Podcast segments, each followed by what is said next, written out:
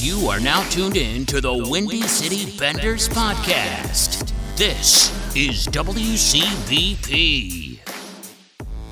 All right, so it's been a little bit, but we're back for episode 122 of the Windy City Bender podcast. It's Jerem. It's Tanner. Tanner, what's good, bud? It's going. It's good. It's all right.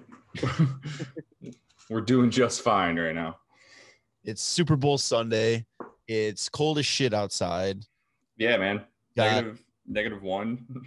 One. You got the final round of the PGA Tour Waste Management Phoenix Open, which is a great golf right now. You got Philly versus Washington, and Ovi is just a scoring machine. Yeah, true. Picking right where he left off when he got set down for COVID protocol. The Russians can't stop partying, yo. Yeah. But with all that being said, we finally have some really good, but good stuff to talk about with the Blackhawks. Consistent. You know, it's not like one game they play really well, one game they play really bad. It's consistency. And the consistency is also not 5 goals against every time. So when we were recording last time, there was in the middle of the Detroit game, and they were just shit kicking Detroit, but we were like, you know what, they could possibly blow this still. So we had the 2 backup titles for the episode. They ended up holding on to that game 6-4. Oh, yeah. That previous 6-4, 6-2. Yeah, 6-4. 6-2. Was it? Yep, 6-2. Oh, I looked the wrong one. 6-2. Yeah. Yeah. It's like, that didn't sound right. 6-2. I thought it was weird that they had back bookend 6-4, 6-4. Okay, whatever. Yeah, hold on to that. Pia Suter, 3 goals, hat trick. That's right. Toews, looking great. I love him. Looking like a young Kubalik coming in. A young Kubalik. He's like a year younger. They were coming to the league at the same age. So yeah, we're not gonna go through each of these games because it was a lot of games. Quickly though, since we last recorded, they have a record of 3-1-3. Oh yeah. After the Detroit game, they went to Nashville for 2 games where they had an OT loss and a shootout loss. Then they had a little quick series with Columbus, which we were a little nervous Patrick Laine was gonna show up for that series, but yeah, we dodged that bullet. Luckily. We didn't end up winning both. But 2-1. 2-1's good. They dropped the first one 2-1. Then they came back 3-1. That was a Sunday game too, I believe, right? Yeah. Yeah. Because Suter scored again. So Suter has 4 goals this season, all on Sundays. It's his day. And guess what? They're playing today, Sunday, against Dallas. So he's putting up 5. I'm hoping. You think within 4 weeks he'll go hit for the cycle? He got 3 2 weeks ago. You got 1 last week. He'll go for 2 or 4 today, and then next Sunday finish it up with whatever's left. That'd be great. So strong effort there. Then we face Carolina, which was on Tuesday. Yeah. This was at the UC, right? Yes. Yeah. Yeah, absolutely. Carolina's a good team. Hawks came back in that one though. If you want to go over this one a little bit. Yeah, we'll go over this one. This is a little bit more recent. Yeah, Carolina was that team that I picked as the dark horse to possibly win this division. I thought they were going to finish top 2, maybe top 3 for sure, but I wouldn't have been shocked if they came out and won the division. So, yeah, they hadn't lost a game, and they in the first one against the Hawks, they beat them then too, even though it ended up going to a shootout. Hawks have been doing pretty good at fucking pushing games to the last minute at this point, especially if they're down. I'm just really happy they're not losing it in the last 5 minutes, you know? Right. Which is something I think we saw a lot a couple years ago when Crawford was hurt and then our goalies couldn't hold a lead, and we'd always lose it in the third period. Even the first couple of games this year, we saw that they would only play 40 minutes. Like they would have two good periods, and then either it was just one. I don't even know if it was a full period that they like. Because I know the Tampa series, the second game in the Tampa series, and both the Florida games, they just had like 10 bad minutes.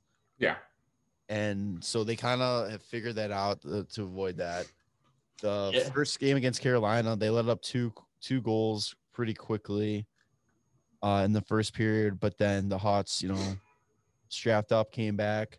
They got goals from Kurashev for his fourth. That at that point was tied with Suter for the rookie lead.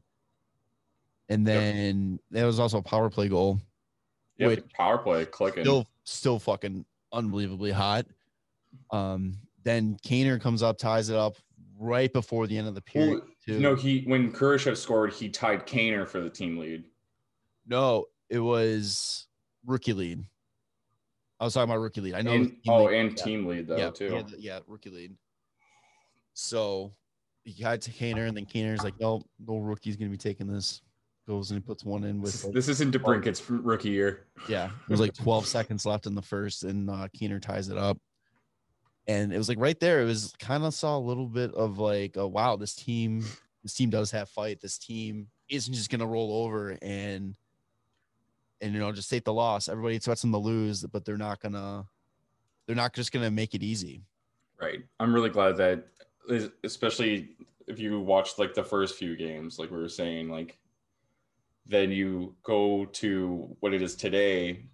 They're not getting down on themselves too much. Like it seems like when they get a goal scored against them and they're fighting back. It sucks that they're like typically fighting back to get back into games, but the fight is more evident, you know? Yeah, definitely. Yeah, I mean, I'd rather have them fight back at this point too, because it kind of, I feel like it's a good teaching thing for them. It shows that they need to, because with all the young guys, they need to battle. They have to, you know, they have to fight for it, they have to earn it. And if these young guys, I don't know, I'm not saying that they would have that mindset, but you never know, like to get this early lead kind of thing. They just like, all right, well, we can sit back on it. You know, I rather them, you know, have to fight back and, you know, build that up first. Yeah, absolutely. I mean, coming out with a lead would be great. But no goals in the second period. Then Trocheck scores to take the lead. Then Dylan Strome ties it up with assists from DeBrincat and Kubalik.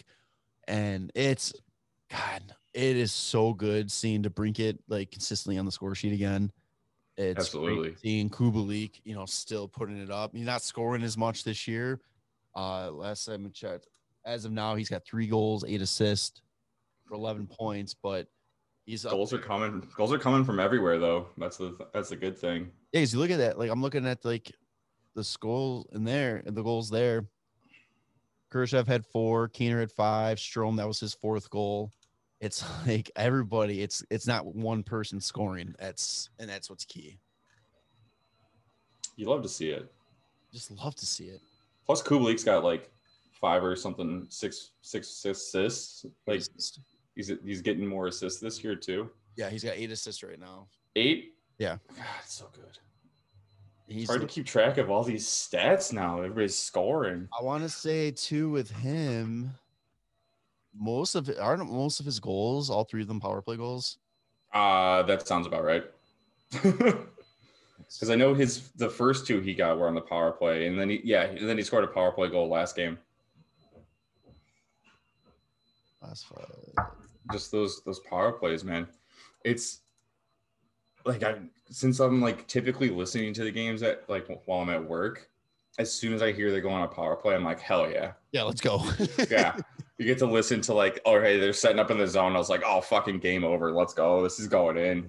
He's the reverse Ovi. Like he just sets up on the opposite side of the ice. Yeah. And just is ready to go. It is like the mirror image. Yeah, it is so good. Yeah. 3 goals, 3 power play goals. Kubalik is too good.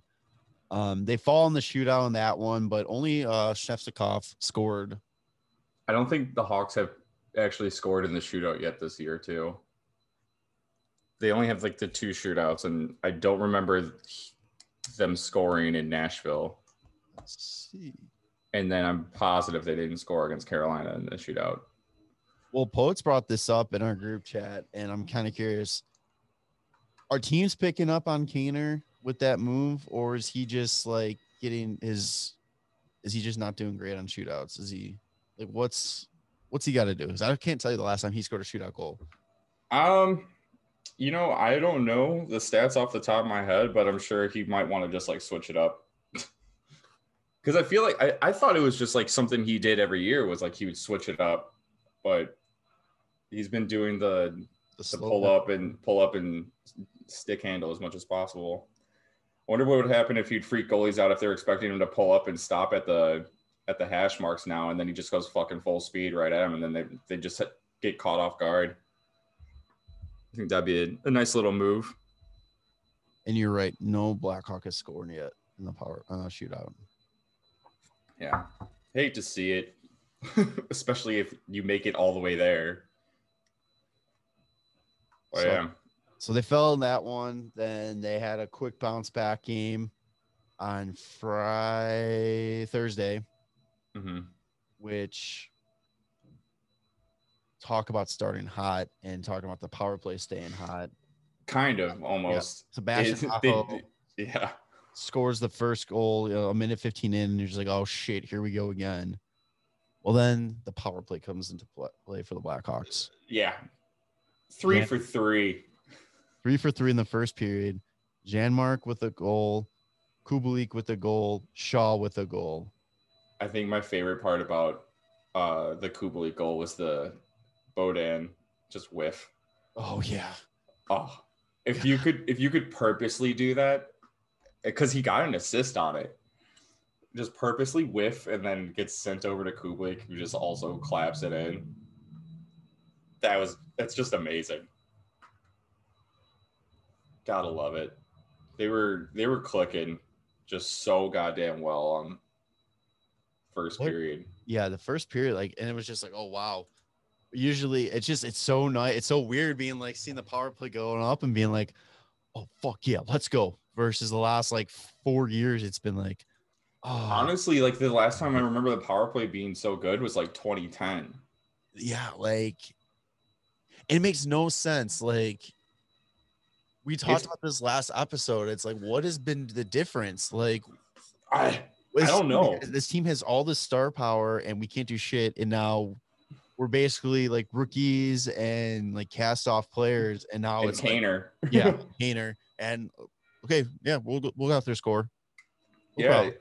I think it's just everybody's more about like moving the puck around, finding the open shot rather than like what it had been before. It seemed like a lot of like Kaner hold it and Kaner find the perfect pass and hopefully we score. These guys know their role. Yeah. Plus whatever the power play was the last couple of years too, they always had the wingers and defensemen like on their like correct wing and not on like their one-time side. Yeah. They got open. Which was the weirdest fucking thing to me. It's like you don't have a left-handed guy on the left side because like if he needs to take a quick shot, like it's going to be much more difficult than having a right-handed player on the left side. I was just like, what the fuck kind of power play is this? And you could see like the shit was terrible. Their power play now is insane. They're third in the league in power play like percentage. They're 14 for 37. Jesus. That's fucking crazy. Like the Stars also have 14 goals, but they only have 35 power plays. And then the Leafs have 15 on 39. Other than that, like they're killing it. So you got two teams that should be killing it. And then the Hawks, who are just surprising the shit out of everybody. Yeah. See what happens when you set your expectations low, man. It's so much more of an exciting season. Set it low, but now it's like, oh God, well they can possibly do it. And it's like, the bar is like trying to like, you got to keep smacking the bar down. Like, no, stay up. No. hey, I'm happy where you're at right now. Let's not bring it up. Fucking, I think the worst part about that game though, is clearly the first minute of the second period. It's Rod Brindamore is taking them in the locker room, just like, what the fuck is going on? like, stay the fuck out of the box, like, you dumb motherfuckers. Like, have you seen this? Like, I missed the start of that second period, and I came back with like maybe like a minute 30 into it, and I'm like, what the fuck just happened? 2 goals 8 seconds apart. Ugh. And I mean, a team like Carolina, like you said, like they look like a team that can be pushing for like winning the division. They're up there with stacked Tampa and Dallas, and the only you come out flat, and you think you have this game in your hand, in your pocket so far, and they're like, no, fucking tie it up real quick. But Svechnikov, man, he's just so fucking good. He is so good. He's, oh my god, Mister Svechnikov. Mister Svechnikov. Oh god, if you don't know what that is, you've got to look that up. It is the greatest pregame ritual, I think, going on the NHL right now. It absolutely is. Jason Martinuk. Oh, so funny. The best one too is the video where they show it, and the Rangers are in the other, like, are within earshot of them, and he screams it, and then the Rangers are like, "What the hell?" Like looking around, like, "What the hell was that?" Yeah, they just get to the little of, "What the? Did you guys hear that? The fuck kind of shit?" But then that's so the third period, they let those 2 goals, nothing against or else for that second period. Third period comes in, 2 minutes 41 seconds into it, Keener puts the team on his back, takes the lead again with a one-handed shove. Yeah, freaking bruiser. What was it, Slavin fucking knocks Reimer into the net and just goes across. It's like, all right, cool. Keener putting that new dad strength to test. Just true. Been waiting to see it. Oh man! And then DeBrincat, the Carolina scores one more, and then DeBrincat puts 2 away. Yeah, he got the. They were just kind of throwing the puck at the net, and all the Carolina guys are standing around, and it trickles out to the side, and DeBrincat just like skates on by and just taps it in, and he just goes right to the corner. He's like, "That's for me. That's one right there, boys. There we go." And that was his first game back too from COVID protocol, wasn't it? Or is this sure. Second? I believe that was his first, or was he back during the first Carolina game? No, it was the first. This was the first one. Okay. Yeah, because his Bowdoin was back too, so that was his first game. So for sure. So no rust from DeBrincat coming out of protocol, which was a nice surprise. I don't know what he need rust for. He was already resting. He was on protocol. That's there. Yeah, you think about it. I'm assuming, like, since it was only like he was only out like a week, I'm sure he didn't have it. It was just precautionary. Yeah, it's just weird too. Does that mean? I mean, so does Boquist have it? No. He was back game 1 against Carolina. He had 2 assists. Oh, okay. Jesus, come on, bud. So 4 points in 2 games for him. Did he not have any assists in game 2? Dude, I just left that man. I don't. You're fucking throwing me for a loop right now. Keep you on your toes, man. It's like flipping back and forth. Like, I thought I had the stats right, but yeah, no, I think you're right. I think he just had the 2 goals. Just the 2 goals, you know, not a big deal. Yeah, empty netters, doesn't matter. But you know, you love to see it. DeBrincat's getting back on the score sheet. He's on pace for 75,000 goals in his career. We're all cheering for Ovi to get what Gretzky. We should really be cheering DeBrincat to destroy all of them. Yeah, I mean, just like watching these guys play, and like from the difference from last year to this year is like clearly you had like the slump of DeBrincat and the slump of Strome. This year, I don't think anybody's slumping. I think everybody's doing really well. The rookies are looking way better than I think we thought that they would be. The power play's been looking way better. I mean, if we want to talk about it, Lankinen has just been unreal. This is what we were hoping for. We're like, there's 3 goalies, and hopefully one of them gets the chance to just take the reins and run with it. And it was like, okay, Subban played in game one, and it's like, okay, not so hot. Delia playing game two, not so hot. Let's give him another shot. Didn't look that great. Lankinen comes in, okay, looks decent. And then Lankinen plays again, and you're like, okay, shit's looking good. And then lately, it's like, oh fuck, yeah, man, Lankinen's killing it, and looking real good while he's doing it. So this season right now, he's got a 4-1-3 record with a 2.32 goals against average at a 93% save percentage. Yeah. And if you look at just him versus the rest of the goalies in the league, just basically he's number 10 in minutes played. And out of those top 10 goalies in minutes played, he's number 3 in save percentage, with only Grubauer and Vasilevsky ahead of him, which is pretty great. If literally a fucking Vezina winner is one of only 2 above you, it's looking good for the kid, and I'm really glad we have him signed at like a basically minor league deal for another year at least. He, I mean, he's definitely playing himself into Calder conversation, I think. Oh, absolutely. He keeps this up. Are you kidding me? You're gonna get him looking at Calder. We got literally Suter and Kurashev, who are tied for league lead in rookie goals. Suter's only got 2 points less than Kaprasov from Minnesota for rookie lead in points. This is the best part about it. Like this is exactly what they wanted. They wanted to get these young kids time and just give them the ability to develop and find their game. And it's like, it's been working out so well. So it's kind of like when everybody wants to shit on Stan Bowman, hey man, good gamble, let's go. Like, it looks good. And Colliton's doing great with coaching the kids. Yeah, so I actually had that as one of the points I wanted to bring up too. Kaner actually came out and spoke like a little bit of support of Coach Colliton too. He, I'll read the quick statement here. Yeah, Jeremy and the coaching staff are really harping on building a culture here where we're skating hard, we're winning battles. No matter who's in the lineup, anyone can do it and be effective at it. The culture is being built. It's nice to see. It's nice to see that we're hanging in games, especially with a team with a lot of injuries.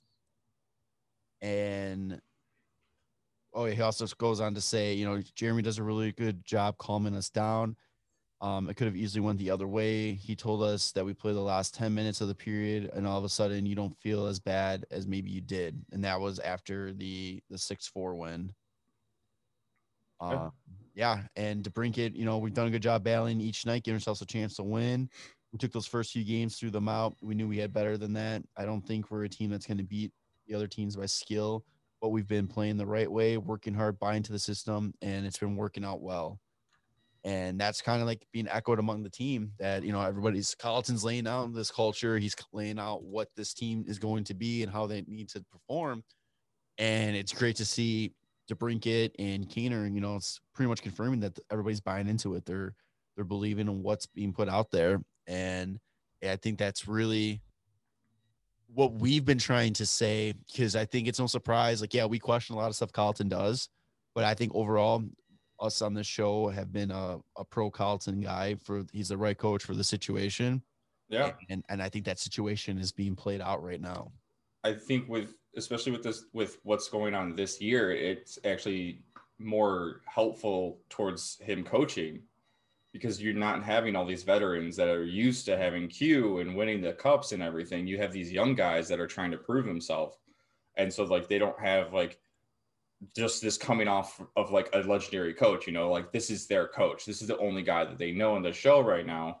And it's like, he's the one that can make or break you. Like the veterans have been made, like they're good. So like for them, I guess it might've been just a little bit of a change from what they're used to and maybe a little bit of resistance, but like with such a young team, this is why if everybody's buying in, it's a lot easier for everybody to buy in when everybody's like pretty goddamn new, you know? That's what I was going to say too. Like this is the first time since Colliton's taken over that this feels like it's his team. It's the team that it's built around him. Like, you know, it's got his fingerprints on it. I want to say Kane, Shaw, and Keith are the only 3 guys in the current lineup that have more games played with Q than they do with Colliton. That makes sense. Sounds about right. Yeah, I can see that. Maybe I don't know. DeBrincat. No. So yeah, I think those three are only. So it's like you have majority of the locker room not still in that, like you said, not in that mindset of Coach Q. The three guys have to make an adjustment to. The only other one I could possibly think of is like Murphy, maybe, yeah. But so three or four guys, and also it's like there's like talks too that I was reading some things too that it might be a benefit into like I don't know what we're wording for this, but it's almost good for the short season that Taves and Seaves aren't in the locker room. Because those two guys are such a presence and they're such a leadership thing that they kind of take over any like overshadow. Overshadow like Colliton and all that kind of stuff. So by not having those two in the locker room right now, or especially because we know Taves isn't around the team, it's kind of giving Colliton that opportunity to be like, all right, well, we don't have our two big leaders. Yeah, he's the leader. Yeah, it's my time. I have to step up and lead this team and tell them what they need to be doing. And I think that he's doing a fantastic job, and I am very happy with what I'm seeing with this guy. Yeah, absolutely. So it's exciting that the team is doing as well as they are, and then you think about it, it's like, and we're still missing Dach and Taves. Yeah, you have two key pieces that are still missing from this team, and we're fighting. Like, they're fighting. They are staying in there. I'm curious to know like how Nylander would have played this year had he not been injured, with everybody buying in, if like he would have been on the same boat as everybody, if we would have seen like a lot more progression from him. Yeah, that would have been interesting. But that's the other thing though too, because that eliminates a roster spot from somebody that's been working their ass off this season. I still, I don't buy into the Nylander at all. Like, hey man, I'm just trying not to sell too low right now on him. No, I know, but it's really hard. Like the things to like, I read like I follow like a bunch of like Hawks forums and like Facebook pages and hearing people talk. Just curious to see what the common fan kind of like opinion of the team. Yeah, and everybody like either if someone says one bad thing about Nylander, they jump down their throat and they're like, oh, you're ready to give up on this kid. And it's like, well, he's not really a kid. Like, yeah, he's young, right, but he's got experience. He's got a track history that he's on multiple teams that have been showing like a discipline issue and like not wanting it. It's kind of like I don't know if it's discipline. It's just drive, It feels like to me, like that kid thinks that he should be getting away because of it. Like, given opportunities and playing because of his name, his dad. He's played 84 games in the NHL. He's got 32 points. Yeah, He's only 22. I think the issue that a lot of people have probably is because he was drafted like 8th overall, is that they're expecting so much out of him at such a young age, just because that's what's been going on with the drafts lately. Yeah. Is like all these young kids have been coming in and making such an impact like right away. And then you go and look at his brother who came into the Leafs the same year as Marner and Matthews, and they immediately tore it up. And I think that's probably just one of the issues as well, is just like you said, even just the name is like, you're expecting Alex to be like William. Right. And then the fact that he's not, we're just like, is there an issue? Like maybe he has an attitude problem or anything like that. When in reality, like, do we really know if he has an attitude problem? Is it just like an assumption? Yeah, it's a kind of a big red flag though when you're an 8th overall pick and you can't crack the Buffalo Sabres lineup. Dude, I think the Buffalo Sabres lineup would not want to be the Buffalo Sabres lineup. Yeah, no. If they had the choice, you're right. But I'm just saying that's that kind of thing too. And it's like you even hear stories about William Nylander kind of being the same way. And the only difference though is like he doesn't. Like he still puts up the numbers. Like there's talks about him having like that. I don't know if discipline's the right word. Maybe that was the wrong word to use, but like you said, maybe that drive or the attitude. Yeah. Just like the consistent want to fucking be there, Yeah. So, but yeah. So yeah, DeBrincat bouncing back. I had that written down here, Looking good. Looking real good out there. Points. He's not snake bitten, which is great. Like this, those goals that he's put in, like this time, or like at least last year, would have just been like off the post. And you're like, God damn. Yeah, that shit happened to like Sharp a lot too. This Sod too. Yeah, it was just like hitting, ringing pipes all day. The other thing was I wanted to, like, I first of all, I love looking at Cap Friendly. Always love it. So this, I mean, basically we're going to get like pretty much the same team next year, which is what I was talking about. Like, we don't even have Taves and Dach, but it's like, they'll be back next year and we're getting pretty much the same team. The people that just need deals that I think deserve them. Janmark's been a great addition. Yeah. He has been huge. I love his play. It's been great. Camp, he's always a solid like defensive player. Pius, Suter, and Brandon Hagel, they're gonna need new deals, but Camp, Suter, and Hagel are all RFAs. Like, so they're not going anywhere. Also, Hagel's been surprising. Like, he works his ass off, and that's that shit I love. Zadorov, Lucas Carlson, they both need deals, both RFAs though. Literally, the Janmark's a UFA. Soderberg, I mean, he won't be. He's not gonna have a spot when our other two centers come back. You know, what else? Zach Smith is off the books at that point. Also, Sod's $1 million that's retained is off the books. Fucking the Hawks are gonna have a bunch of money and basically return the same lineup plus Taves and Dach. It's going to be great. Yeah, man, it's going to be good. I didn't notice the Cap Friendly added a cap percentage. Oh, yeah. I like that. So I'm really excited, and I just hope they can keep it up this year and just continue it in the next year. Cause that's how you get the team rolling back into the playoffs. Like, just keep building this confidence.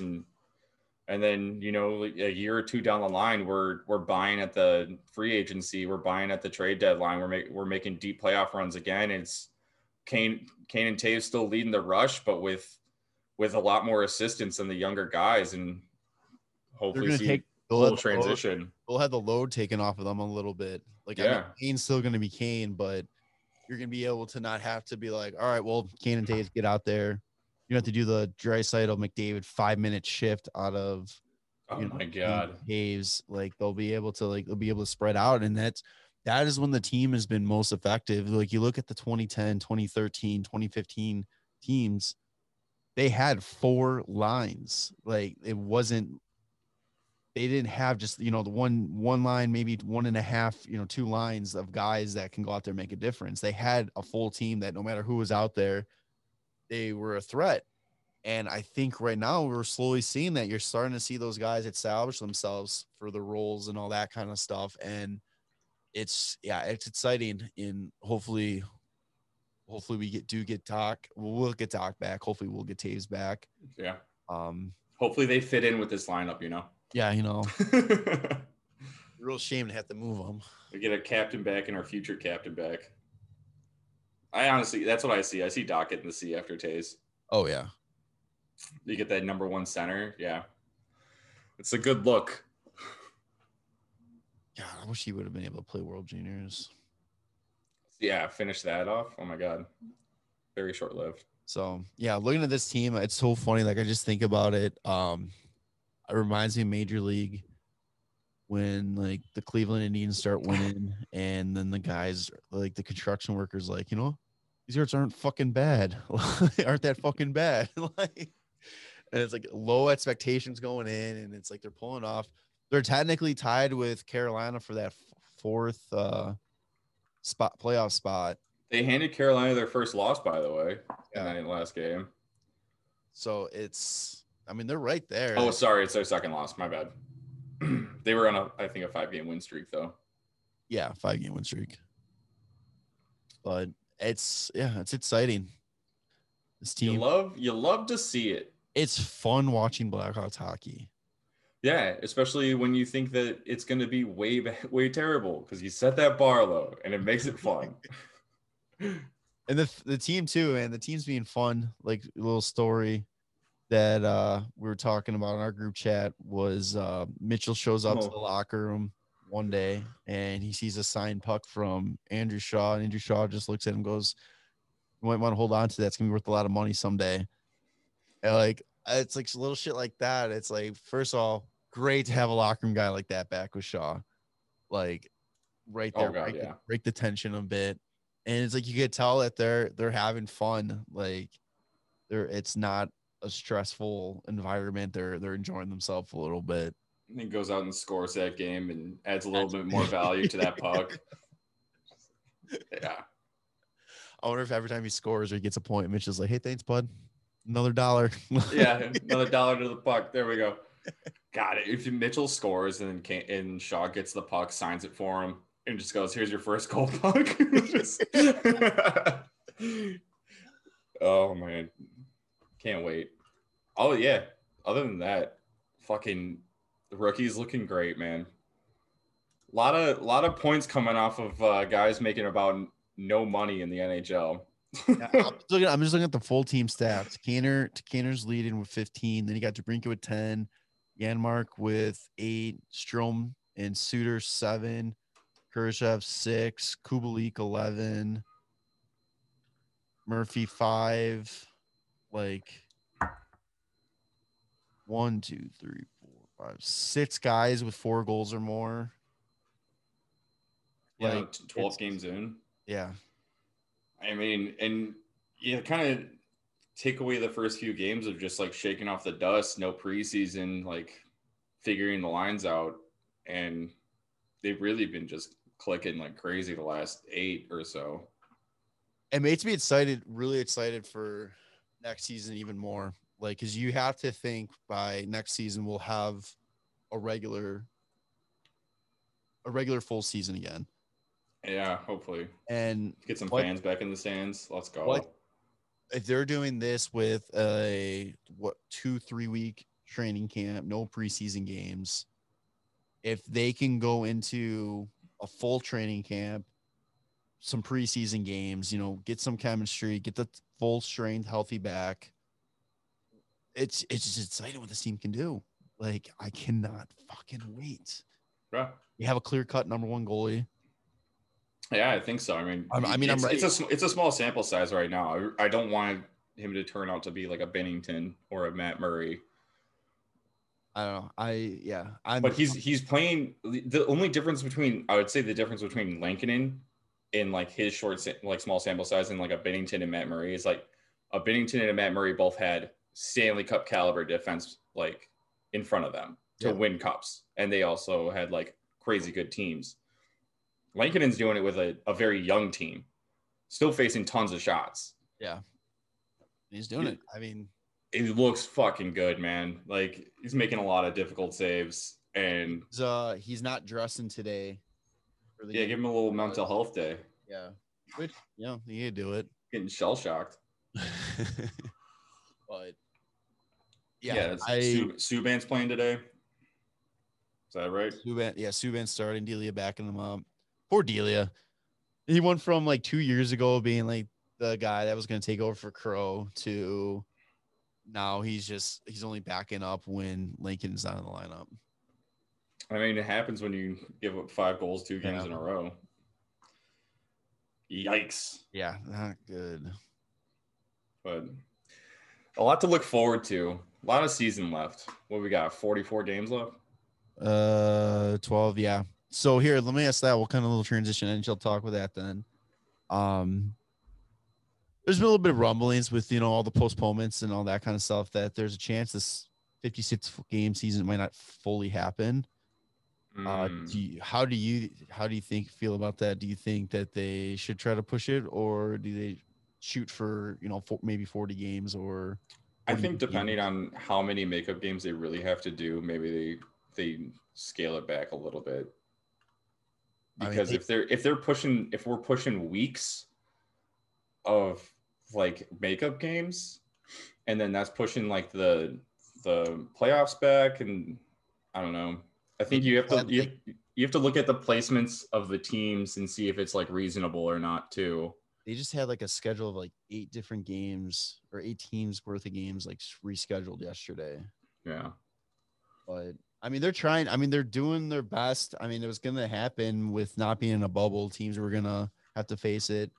They're doing what they can. They took the glass off from behind the bench to help with airflow and all that kind of stuff. I don't know how much of a difference that's truly going to make. What if, hear me out. What if like this crazy idea, playoffs, top 24 teams make it. Like we put the top four teams, they play each other in a little round robin, and then everybody else does a little play in. And we all do it in two locations. Yeah, in Canada. Yeah. Ah, man, I don't know. I don't know if that can happen. I don't think I'd ever see that. Oh, no, that was fun. That was fun for 1 year. I'd never want to see it again, though. That's hilarious. I was trying to see, like, who would we play if we just took the top 24 teams. I don't even know who would match up with who. 12 and 13. It's hard now because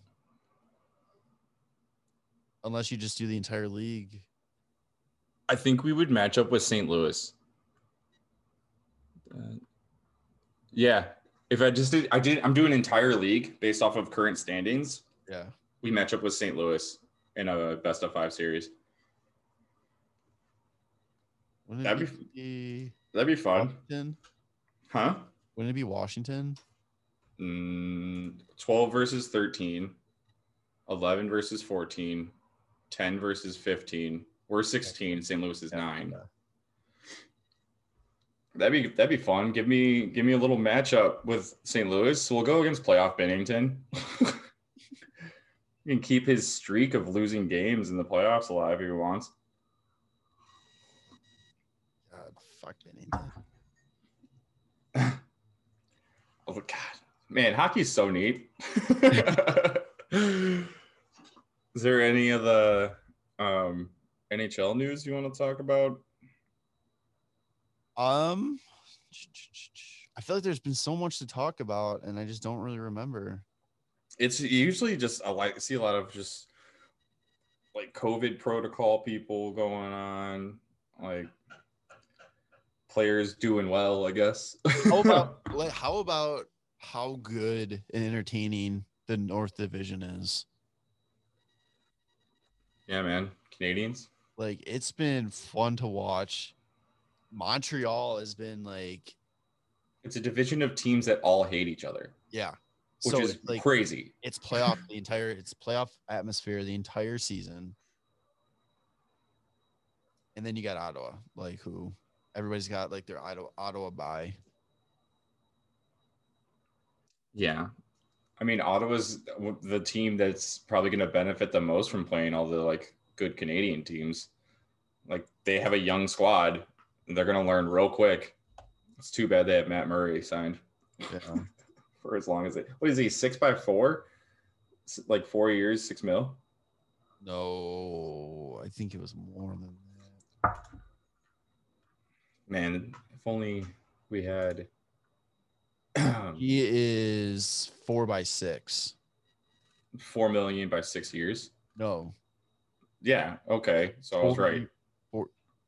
4 years by 6.25. That's what I said. I think I said it backwards, but I said 4 years, right, $6 million. Yeah. I'm like, no, you did. I'm like, I thought you said he was only making like $4 million for 6 years. Have you ever? All right, so speaking of Matt Murray, there's like all these like advanced stats graphs that you can find online, just if you look at like Reddit and shit like that. And there was one recently I saw. It was like goaltenders. I think it was expected saves against average or something like that. And it was Lankinen was fucking boom. Number one, you know, in that top right quadrant, killing it in that best category, bottom left quadrant, Matt Murray, just the worst. It's just like, oof, let's keep it that way. That's exactly what I'm talking about. Like, I do not want Lankinen to become a Matt Murray. Yeah. Here, man.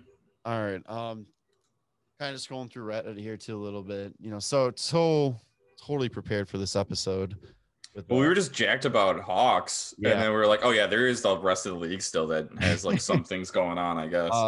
There has been some soft penalties called this year, and and the last one that kind of really stood out to me was the New York Rangers.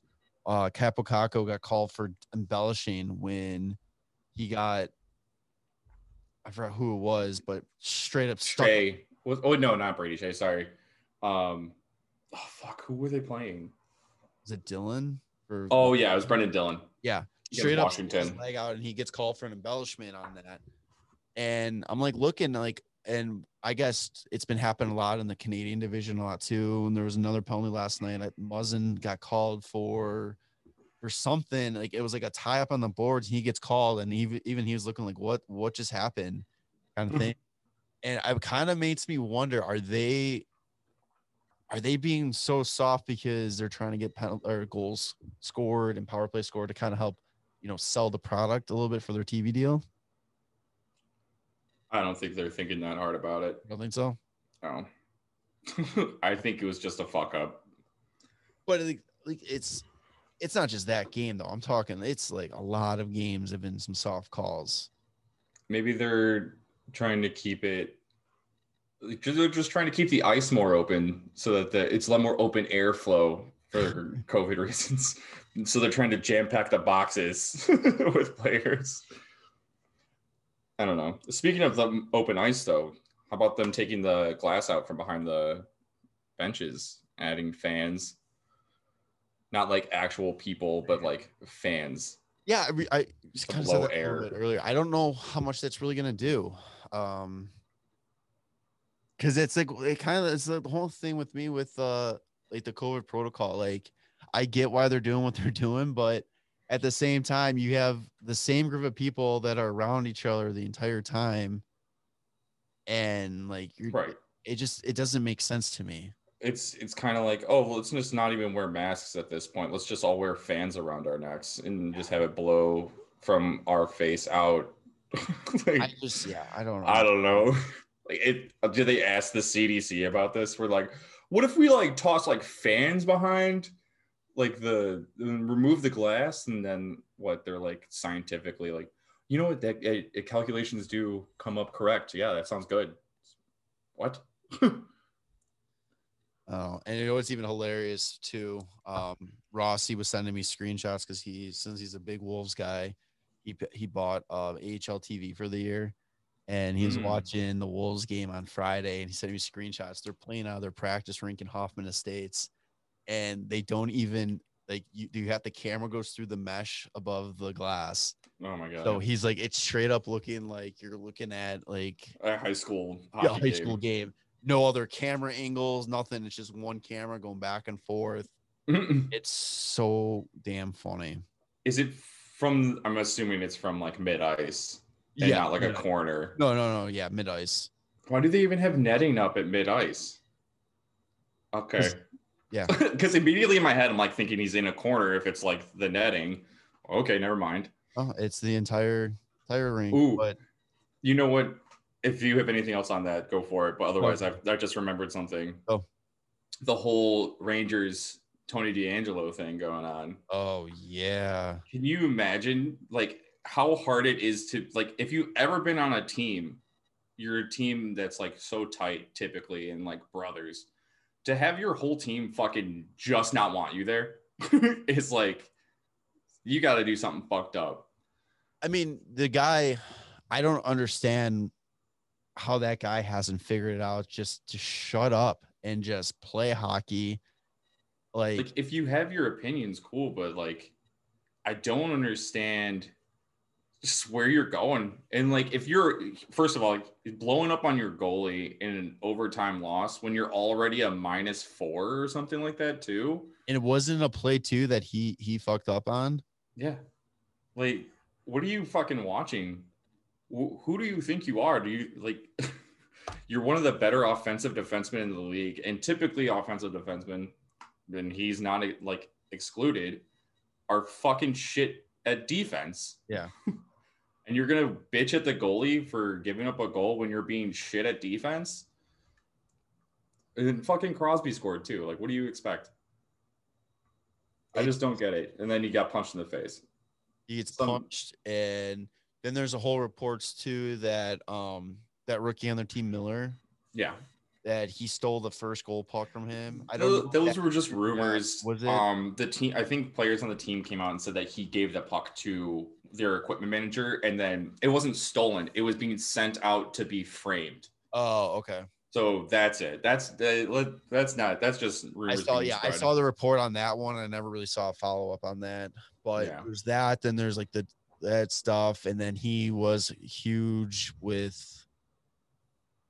I don't know if he was a QAnon guy but he was just he's far right with it. And all that has nothing to do though with like but he's like he's had discipline with stuff like that too. Like in juniors, he's had discipline for racial stuff and all that kind of stuff. And it's just at what point you're making, and he just signed a good ticket. Like I think he's making it's like 4.86 or something like that. Yeah. Like at what point do you not just be like, I'm getting paid really good money to play hockey? Shut the fuck up and just play. Like, keep your opinions within your friend groups. I don't know, man. Like, I don't know. If a lot of people have problems with your opinions, then there's probably something wrong. I don't know. It's not really if you think you're always right.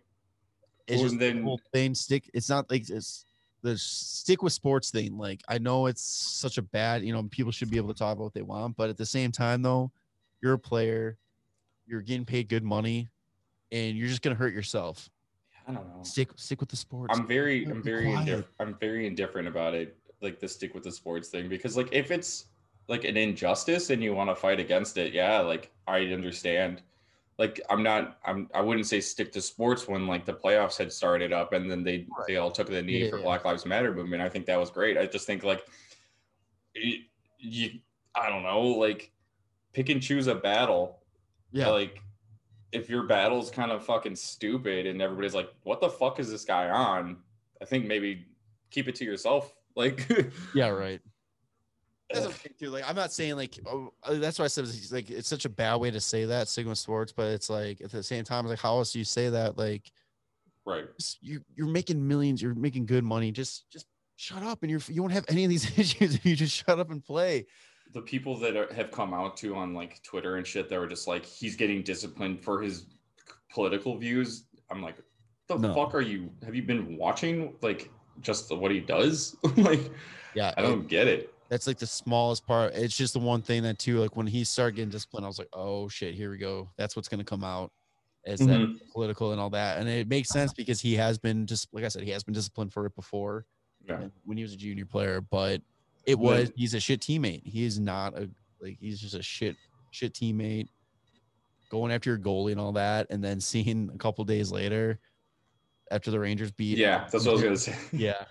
Was it Shesterkin that was going down to the locker room? And then he turns around and like pretend like he was about to get in a fight with Panarin or some shit. Panarin jumped too. That's what was so funny. Oh my God. It's like your own team is making fun of your fucking behavior.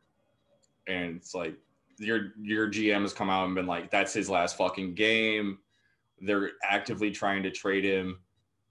Which I would be like, there's been reports that Calgary is doing their due diligence on him and kind of checking in on what they need to about him. Yeah.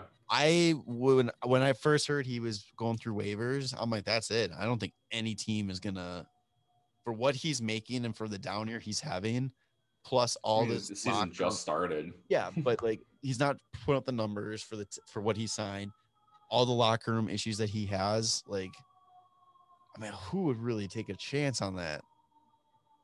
Somebody that's trying to make the playoffs and needs an offensive defenseman that hopefully can bounce back and shut the fuck up, maybe. Yeah.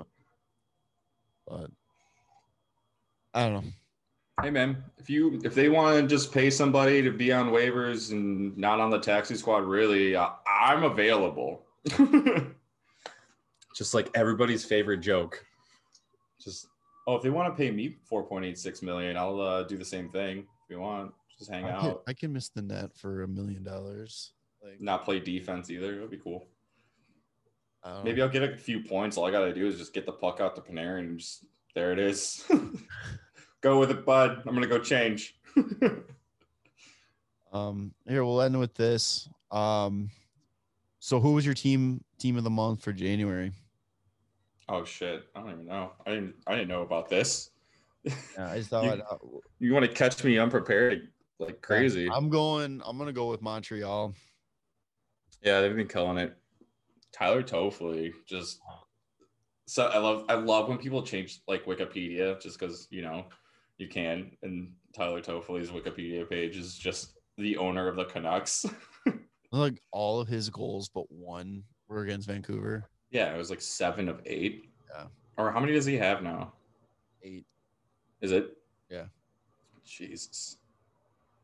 You know, it's pretty goddamn good. I don't know. I didn't really think about it. Like Toronto's doing really well. Montreal's like a great choice because I mean, before the season started, I thought they were going to be pretty goddamn good. I think they were going to be like fighting for that top spot. I mean, the Hawks are fantastic. Gotta love them. I don't know. I'm not going to choose one.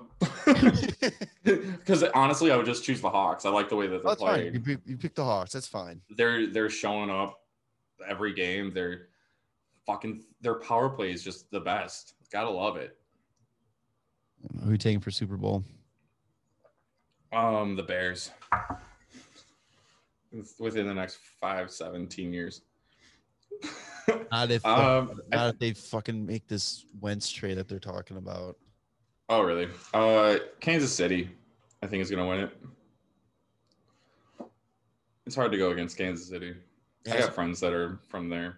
It's hard to go against Tom Brady. Like, that dude. He lost last year to Kansas City. Yeah, but new team kind of taking over. He's like a kid again, you know, rejuvenated. He got Gronk coming back. He's got that summer sun kissing his skin all year. Yeah, he's full on vitamin D this time. Oh, God. But, yeah. All right, well, this was a very unprepared episode, but we were so excited about the Hawks and everything going on, so we had to talk about them a little bit. We will be back next week, a little more prepared, a little bit more focus. Yeah, maybe some news, maybe a little bit more dubs. Get some dubs this week. Yeah, it's gonna be interesting. We'll see if Pews puts up 4 or 2 today. Yeah, how many goals is he gonna score? Real quick, let's see the preview of the week for the Hawks. Got Dallas today. I think Tuesday. Today, Dallas. Tomorrow or Tuesday, Dallas, and then Thursday, Saturday, they will have Columbus. In Columbus. At home. Oh, wait. Were they just in Columbus, or Columbus was there again? Oh, they're coming back. Yeah. They loved it so much. Yeah. Cool. Yeah. They're coming back just in time for the fucking coldest day part of the year. So perfect. Yeah. So if you're in Chicago, stay warm. It's going to be a cold one. Yeah. What do you want? Yeah, man. Let's get these dubs. That we're calling. Also Dallas has a really good power play. I forgot. It's going to be 2 good power plays going against each other. Better not take any fucking penalties. Ovi's out today for discipline reasons, so. Ooh. Okay. Yeah. So we got a good chance because Bishop's not back yet. Oh. I almost picked up their goalie playing today, and I'm like, that's bad juju. Can't do it. No. So, all right. Well. What do you want to call it, Tanner? I don't know. What is it? 122. Working on the PP. I don't know. We'll call this totally not prepared. Yeah, okay. All right. So for Tanner and myself, we will we'll catch you on the next one. Absolutely. All right. See you later, guys. Love you, boys. Bye. The Windy City Benders Podcast. Subscribe to the show on Apple Podcast, Spotify, and YouTube. And follow the boys on socials at WCB Podcast.